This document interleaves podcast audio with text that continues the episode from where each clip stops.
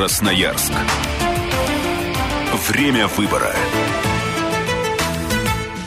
16.05 в Красноярске. Добрый вечер, уважаемая аудитория. Э, из Красноярской студии мы вещаем. Радио «Комсомольская правда». Наш проект э, «Красноярск. Время э, выбора». Меня зовут Ренат Каримулин. Друзья, сегодня про кризис и то, как мы в нем живем, а может, в каком другом состоянии уже сегодня, на апрель 2016 года, про немножко малый бизнес, некоторые другие темы. И в преддверии выборов все-таки в очередной раз пытаемся ответить, внести ясность, будет ли Анатолий Петрович Быков баллотироваться и, возможно, будет избран в законодательное собрание в очередной раз, потому что об этом говорят последние, наверное, несколько недель. Э, есть несколько сторонников той или иной позиции. Одни говорят категорически нет, другие категорически да. А сегодня с этим в том числе будем разбираться. Иван Серебряков у нас сегодня в гостях, депутат Горсовета и председатель Красноярского краевого отделения э, политической партии «Патриоты России». Иван Александрович, добрый вечер, давно не виделись. Добрый вечер. Э, предлагаю для начала вот две, два коротких комментария на две темы. Одна такая довольно забавная, другая совершенно не забавная. Сегодня появилась информация о восьмом пострадавшем опять от суррогатного виски в Красноярске, но э, такая интересная деталь, э, избеж... удалось ему избежать серьезного отравления, потому что суррогатный виски, виски он запил водкой. Вот э, по поводу все-таки вот этой истории с алкоголем очередной, кто виноват, накажут ли, возможно, это отголоски вот ноябрьских еще событий, конечно, но все-таки контроль. Знаете, я вам здесь могу прокомментировать следующим образом. Здесь мы должны с вами отталкиваться от того, что, как говорится, зри в. И сейчас мы с вами пожинаем именно плоды. А вообще есть причины, есть следствие. Да? Надо посмотреть причину. А причина здесь на самом деле одна. А, вот давайте откровенно с вами говорить, что на протяжении последних десятилетий а, идет настоящая война по отношению, то есть как бы к населению Российской Федерации, да? И эта война связана в том числе и суррогатным виски, то есть эта война связана... И с другими суррогатами. И с другими суррогатами, и с плохими дорогами, и с здравоохранением, совсем. Делает, делается максимум для того, чтобы население Российской Федерации сокращалось.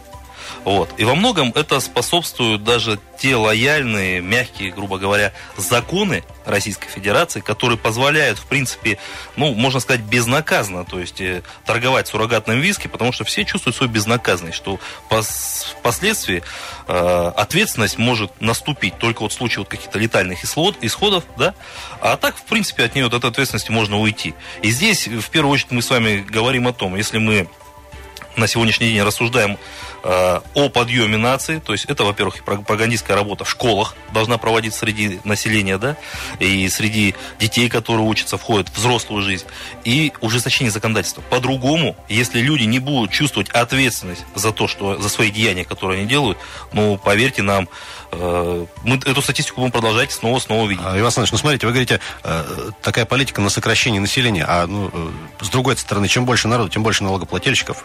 Где э, смысл? Эта политика на сокращение населения ведется именно, ну, правильно сказать, врагами государства, то есть всевозможными путями внедряются там, э, э, завозят этот суррогатный спирт, то есть там и так далее, и так далее, и так далее. Здесь надо смотреть конечных бенефициаров, да? И государство пытается с этим что-то сделать, но делает это э, достаточно не то что плавно, я бы сказал, да, медленно, но потому что я считаю, что и в государственной машине, то есть мешают именно правительству России, именно президенту тоже этим как бы более жесткие какие-то ограничения ставить меры. Вы же посмотрите, как, как сложно воспринимаются определенные законы даже на уровне субъекта федерации, не говоря уже на уровне федерации. И любое ужесточение стоит ужесточить здесь, сразу начинают э, либеральный блок кричать о том, что ой, нас зажимают там и так далее, и давайте где там демократия у нас там. А на самом деле, посмотрите в любую другую, ну, демократическую развитую страну, там в США то же самое, там, да, мы неоднократно с вами э, видим о том, что говорят, вот там полицейский там беспредел там у нас в России творится. Вы, вы попробуйте в той же самой, э, не знаю, европейской части, оскорбите полицейского, либо там, что с вами за это будет? То есть, и это считают демократическим. Все-таки вы за госмонополию на алкоголь? Разумеется, должна быть государственная монополия на алкоголь. А, ну что ж, друзья, пожелаем, конечно же, э, пожелаем скорейшего выздоровления всем, кто за вот эти последние три дня оказался в больнице. И, Иван Александрович, еще одна такая новость, уже э, более такая шутливая, наверное. Последние несколько лет говорят о перспективе переноса столицы России из Москвы куда-нибудь в другой город. А, и вот последний вариант это все в Севастополь. Сейчас не про Севастополь, а про Красноярск. Э, неоднократно говорили, что от этого будет толк. И Иван, ой, господи, Александр Викторович Ус неоднократно говорил, что вот давайте сейчас столицу перенесем, или хотя бы часть органов федеральных, и будет нам благо, будет все хорошо. Тем не менее, ничего не происходит. Вообще, вот ваше видение, есть ли в этом смысл какой-то? Смысл, безусловно, в этом есть. Во-первых, мы должны с вами посмотреть э, размеры нашего государства, э, принципы, специфика управления государства. И я вам скажу, что это же не первый раз заговорили о переносе столицы. Да?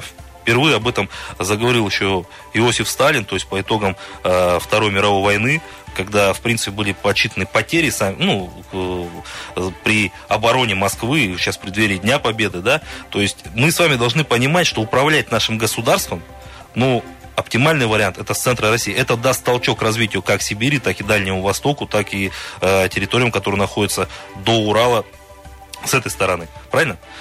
Э, логика, по крайней мере, в этом есть. Ну, конечно, безусловно, есть. Но, насколько я знаю, э, это даже не на уровне разговоров входит, но профильные министерства какие-то определенные в Красноярский край все-таки переносить будут. А, Иван Александрович, все-таки давайте к кризису. Тут две такие позиции. Смотрите, э, после, э, ну, два года уже прошло практически после вот этих актив, активной фазы кризиса и санкций и так далее. Э, с одной стороны, каждый день валятся в интернет различные статистические исследования, там миллион человек в предбанкротном состоянии там, по России, там 10 миллионов и так далее. С другой стороны, буквально вчера общаюсь с одним из товарищей, он говорит, кризис кризисом, а открываются, тем не менее, новые кафе какие-то. То есть жизнь все равно идет. Вот э, на ваш взгляд, ваша оценка, мы сейчас как, в, в каких условиях оказались? И цены растут, понятно. Мы с вами... В отчаяние-то мы не впали, ну так глобально. Ну, в отчаяние, я думаю, нас с вами, россиян, вообще очень сложно, то есть, э, загнать какое-то... Было и хуже, что называется. Было, было хуже, да, то есть, и мы с вами видим, что у нас достаточно молодое государство, и за последние 25 лет у нас и название у государства поменялось, и денежная масса поменялась не один раз, да, и курс нашего государства вот в последнее время вообще стал геометрально противоположный, пошел в правильном направлении. Э, и это, конечно, многим не нравится. Э, но, тем не менее, Наша проблема, я думаю, основная здесь заключается в том, я сейчас приведу как бы такой простой пример, чтобы он был понятен для всех, да. А, вот у нас существует экономика. И вот в этой экономике не хватает финансовой массы. Именно финансовых денег. Средств. Денег, правильно. Потому что, э, говорят, санкции вели против нас. А что такое в первую очередь санкции? Санкции экономические. То есть нам в долг иностранные банки не дают, если совсем примитивно, да? То есть либо дают, но на очень короткий срок. Раньше у нас была эта денежная масса и примерно... Под невысокий процент причем. Да, под невысокий процент. И у нас примерно соотношение было процентов 40 там валюты, 60 процентов рублей. Вот получается на сегодняшний день ситуация такая.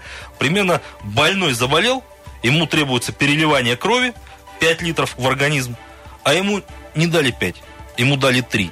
И вот он лежит в состоянии вроде как бы... Или дали пять, но на полдня как бы. Вот, э. не, и не выздороветь, и не умереть.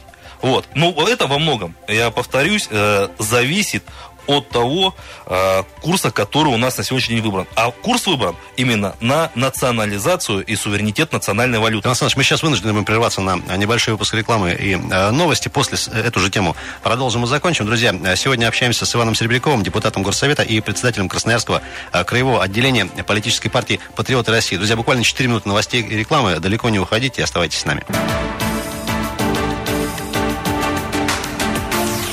Красноярск.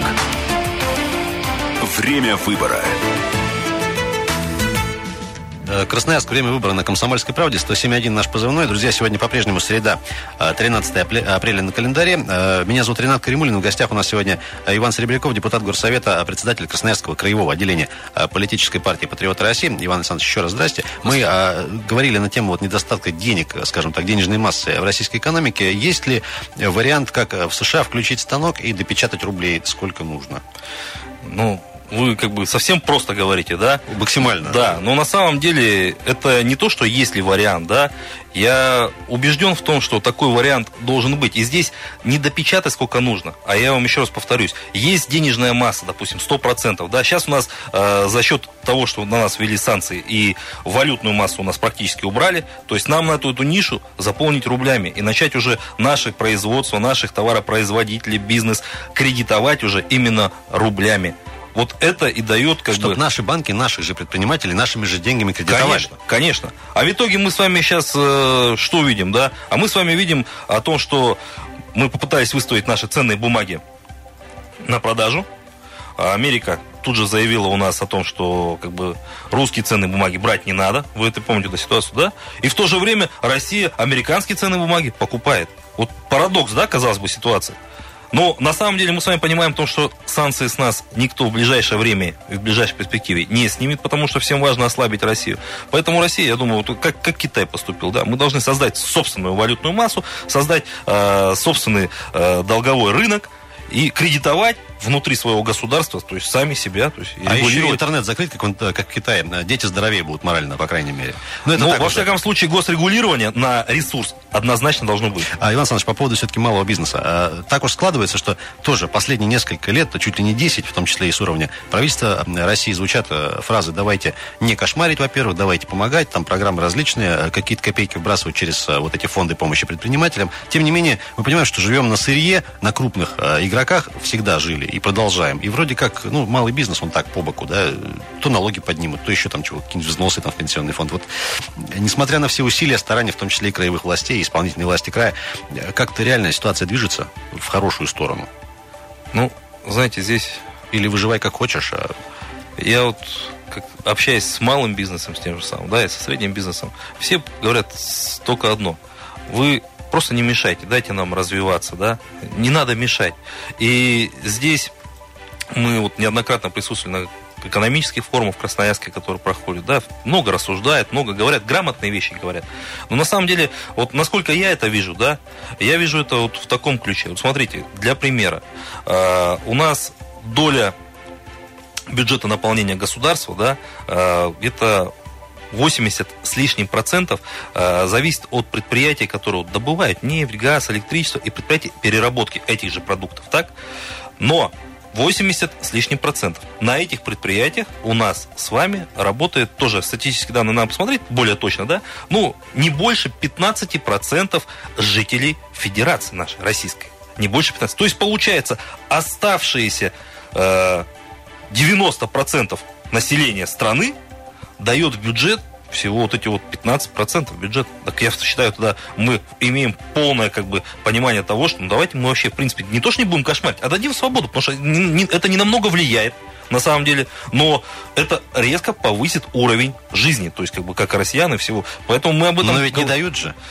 А здесь мы уже должны с вами верти, вернуться в конец, в начало, точнее, нашего разговора о том, что э, в России очень много врагов. То есть, как бы, и разными путями пытаются все вот эти вот инициативы президента, правительства, как бы, блокировать. То есть, и то, что мы называем э, ну, саботажем на местном уровне, да, вроде как бы невзначай раз э, закрыли э, там, в населенном пункте, в деревне фельдшерскую, да, раз закрыли школу. А по итогу к чему привело?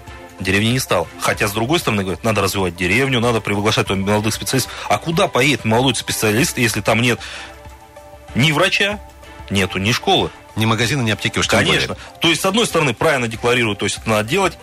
А вот такой вот мелкий момент – никто вроде не заметит, а в итоге это дает большой минус. А, правильно понимаю, пока э, не переведется нефть и цены на нее, э, ничего особо в этой ситуации не поменяется? Нет, неправильно. Мы сейчас с вами вошли в другую фазу развития нашего государства. И я думаю, вот эти предстоящие выборы, они покажут, э, насколько э, мы готовы с вами идти вперед, именно вперед на развитие государства и вперед именно на приобретение суверенитета целого государства, как и национальной валюты в том числе. А, Все-таки к теме а, выборной хотелось бы перейти. История с очередная история с так называемым криминальным фильтром, который Москва придумала, якобы, чтобы в том числе и не дать возможности Анатолию Петровичу Быкову, уважаемому, сначала говорили не баллотироваться в губернаторы, это было вот два года назад, потом сейчас уже говорят, нет у него возможности вроде как формально э, быть зарегистрированным как кандидат и избираться в Заксобрании в этом году, озвучивают там разные сроки, мол, до 20, ну, до 20 года вот такая цифра фигурирует. Все-таки, Иван Александрович, Анатолий Петрович Быков, ну, человек феноменальный, наверное, в крае все-таки, и вот на, предстоящий, на предстоящих осенних выборах какова будет его роль? Есть ли действительно эти формальные, неформальные, придуманные какие-то вещи, которые ему как бы якобы не позволяют туда идти?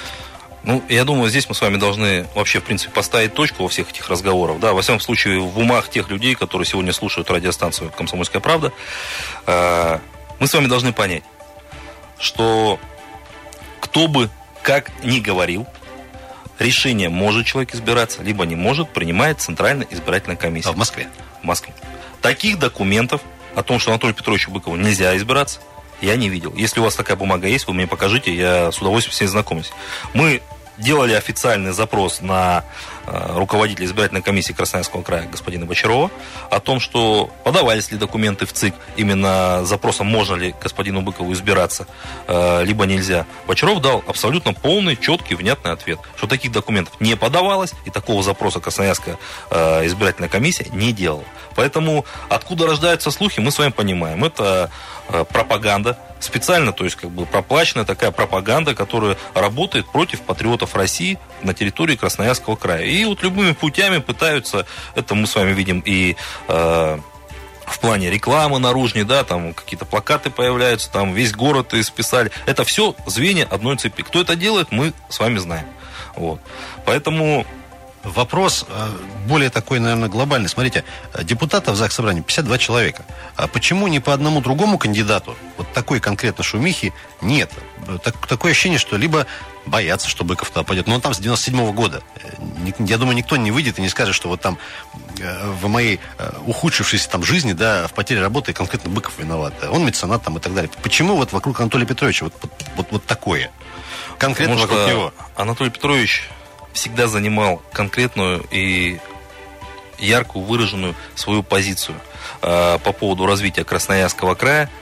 Он пользуется поддержкой избирателей Красноярского края. И эти цифры, я думаю, известны не только нам, как избирателям, да, эти цифры известны и оппонентам. То, что поддержка Анатолия Петровича вот, э, на тех выборах, когда он проходит депутатом законодательного собрания, составляет 60-70%.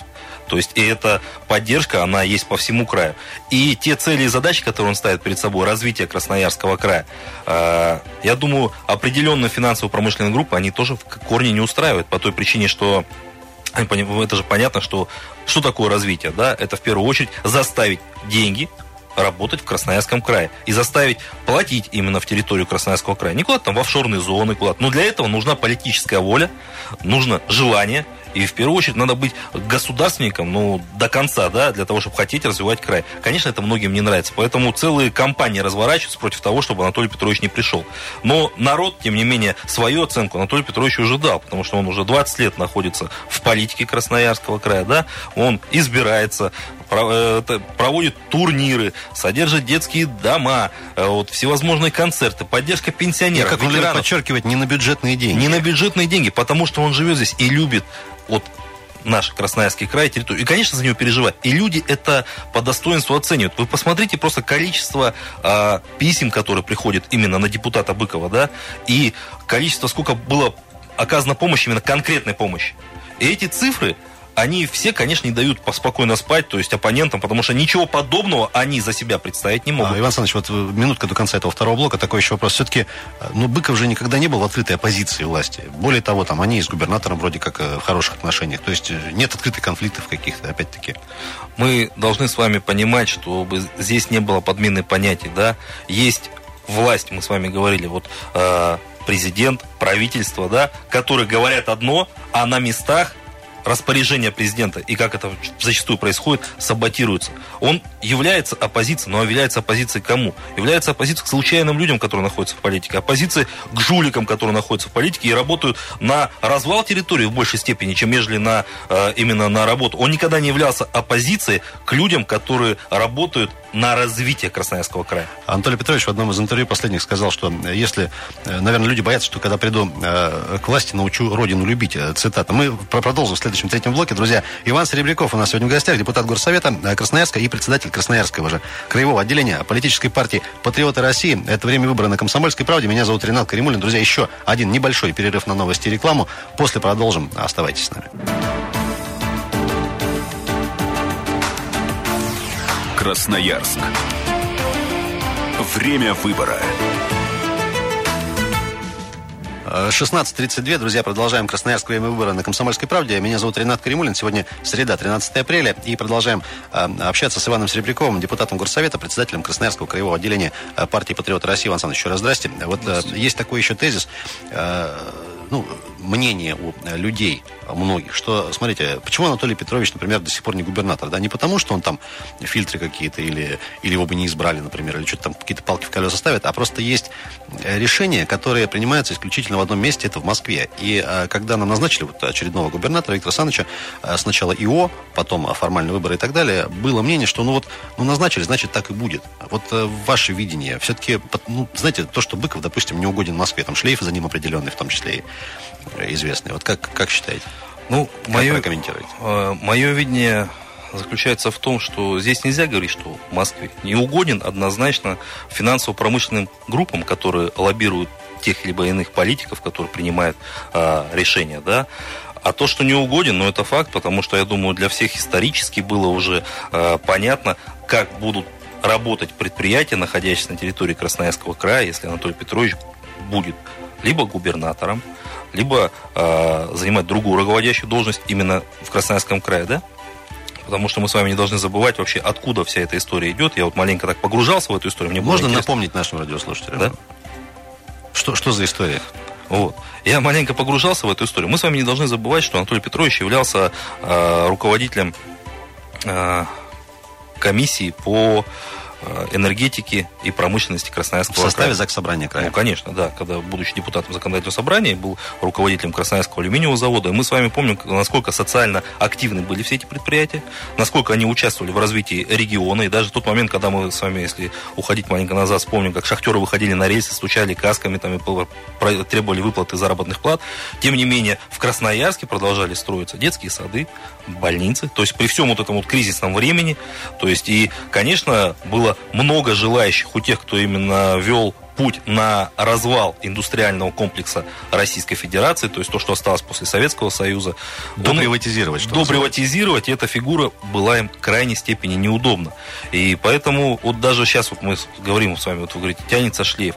А вообще, что это за шлейф? Кто-то раз, э, разве вдумался в это? Кто-то из журналистов в этом говорил, что, допустим, по Европейский суд по правам человека вынес решение, что дело полностью было сфабриковано. И здесь не надо быть э, каким-то юристом, да, здесь достаточно быть просто даже студентом юридического факультета, чтобы понять, э, что преступление это как раз было совершено против Анатолия Петровича. Не Анатолий Петрович совершил преступление, а против него. Даже сам по себе арест, он вызывает уже много вопросов. Да? Если мы с вами посмотрим, что на тот момент времени депутаты законодательного собрания имели э, неприкосновенность вот, что перед законодательным собранием прокурор выступал и просил депутатов законодательного собрания дать санкцию на арест Анатолия Петровича. Но законодательное собрание, действуя по законодательству Российской Федерации, эту санкцию не дала. Но, тем не менее, его арестовали. Э, это первое нарушение, правильно? То есть, как бы законодательство. И здесь э, разговаривая с Анатолием Петровичем по этому поводу, и так вот смотря определенные э, документы, есть еще несостыковки. Несостыковки заключается в том, что как бы инкриминируют какое-то там покушение там, на убийство там, и так далее, да, но арестовывать его прилетела сюда а, оперативная группа по экономическим преступлениям. Вопрос. Никогда оперативник не будет заниматься чужой работой, не профильной для себя. То есть, но тем не менее, как только Анатолия Петровича на время отстранили от занимаемых должностей, что у нас произошло? Красноярский край лишился с вами и алюминиевого завода, э, лишился и других предприятий, энергетического комплекса. И что по итогу мы с вами увидели? А мы с вами по итогу увидели, что практически в одномоментно все эти предприятия сбросили себя всю социальную нагрузку, сбросили себя все финансирование всех детских садов, школ, э, здравоохранения и так далее. То есть и сбросили себя самое, что парадоксальное, э, ту святую обязанность платить ну, одну из нормальных частей своей прибыли при своем бизнесе именно в бюджет края для того, чтобы он развивался. То есть платят, если мы с вами посмотрим э, предыдущие годы, да, и на сегодняшний день минимум по сравнению с тем, что было до этого. Так отсюда мы с вами давай, давайте будем отталкиваться. То есть кому интересно было бы, чтобы Анатолий Петрович пришел назад, то есть как бы в Красноярский край. Итоги его работы всем понятны. Э, в теории вернуть вот э, ту соцответственность, которая была, допустим, на Кразе при Быкове сегодня-завтра, возможно? При наличии государственной воли, возможно. Здесь, в регионе? При наличии государственной воли и здесь, в регионе в том числе, возможно. Возможно, но предприятия, вы должны понять одно. Предприятия работают на территории Красноярского края. Значит, и власть Красноярского края должна разговаривать с этими предприятиями абсолютно на равных, не заглядывая в рот, а что вы там скажете, вы же основные налогоплательщики. Да, налогоплательщики, но извините, здесь живут еще люди, которые должны жить достойно, то есть и э, мы, представители, в первую очередь, именно населения Красноярского края. Поэтому здесь только разговор на равных. И, соответственно, тогда много у нас что поменяется. А, Иван Александрович, не могу э, не спросить, вот тут буквально последних пары дней такая информация тоже в интернете обсуждают относительно э, фигуры Анатолия Петровича Быкова и Ивана Александровича Серебрякова. Так уж сложилось, что все-таки с фамилией Быкова понятие партии «Патриоты» ассоциировалось изначально, и вот э, последнее время Иван Серебряков тоже активен и тоже с ним ассоциирует партию э, «Патриоты России» в Красноярске, имеется в виду. Э, вопрос об отношениях между вами, это как бы отношения партнерские, там, не знаю, отеческие, есть ли какая-то конкуренция? Потому что вплоть до этого уже э, идут слухи. Вот смотрите, все, кто распускает... Если, если корректен вопрос, конечно. Все, кто распускает эти слухи, они работают на одно. Пытаются вбить какой-то клин, э, пытаются донести неправильную информацию до избирателей. Я вам хочу сказать, что Анатолий Петрович знает весь Красноярский край. И вы должны это прекрасно понимать. Это человек с колоссальным багажом знаний. Это человек со своей принципиальной позицией. Поэтому это человек, который является руководителем именно вот это вот течение патриотов России именно в Красноярском крае. Здесь, я думаю, не может быть никаких там разговоров о том, что какие-то там натянуты отношения, не натянуты. Это все чистой воды профанация специально для того, чтобы забить голову избирателям, ни больше, ни меньше. И еще вопрос относительно тоже фигур, э, небезызвестных, хорошо известных в городе. Э, в нашем эфире еще не комментировали вот историю с Валерием Александровичем Ревкутцем, который вышел из э, партии «Единая Россия» формально, официально и примкнул к патриотам. Все-таки, на ваш взгляд, человек тоже опытный, в том числе и в политическом смысле. Это приобретение для патриотов, и с ним как отношения уже сегодня выстраиваются? Давайте мы с вами по порядку начнем, да. В первую очередь... у нас меньше двух минут, если можно, Все, вот хорошо. по оперативному. Хорошо.